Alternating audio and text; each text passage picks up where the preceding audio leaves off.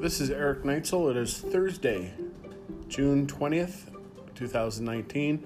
Currently, there are no fires in the White Mountains that are a threat to anything.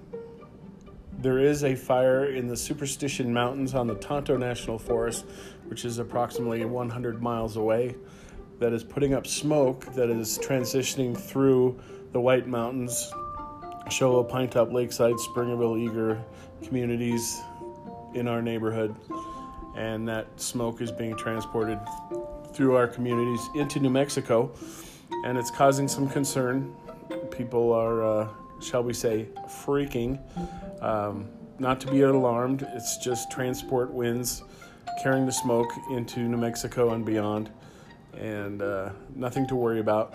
If you have allergies and sensitive to uh, to the smoke, just uh, close your windows, turn on your AC, and just hang out.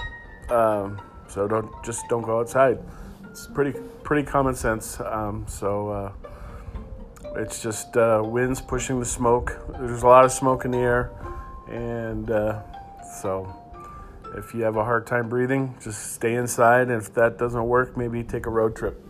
Um, snowflake possibly in that area, but uh, right now the uh, radar Weather Service radar is showing smoke over the White Mountains moving into New Mexico. So, nothing to worry about. Um, so, stay tuned and uh, have a great evening.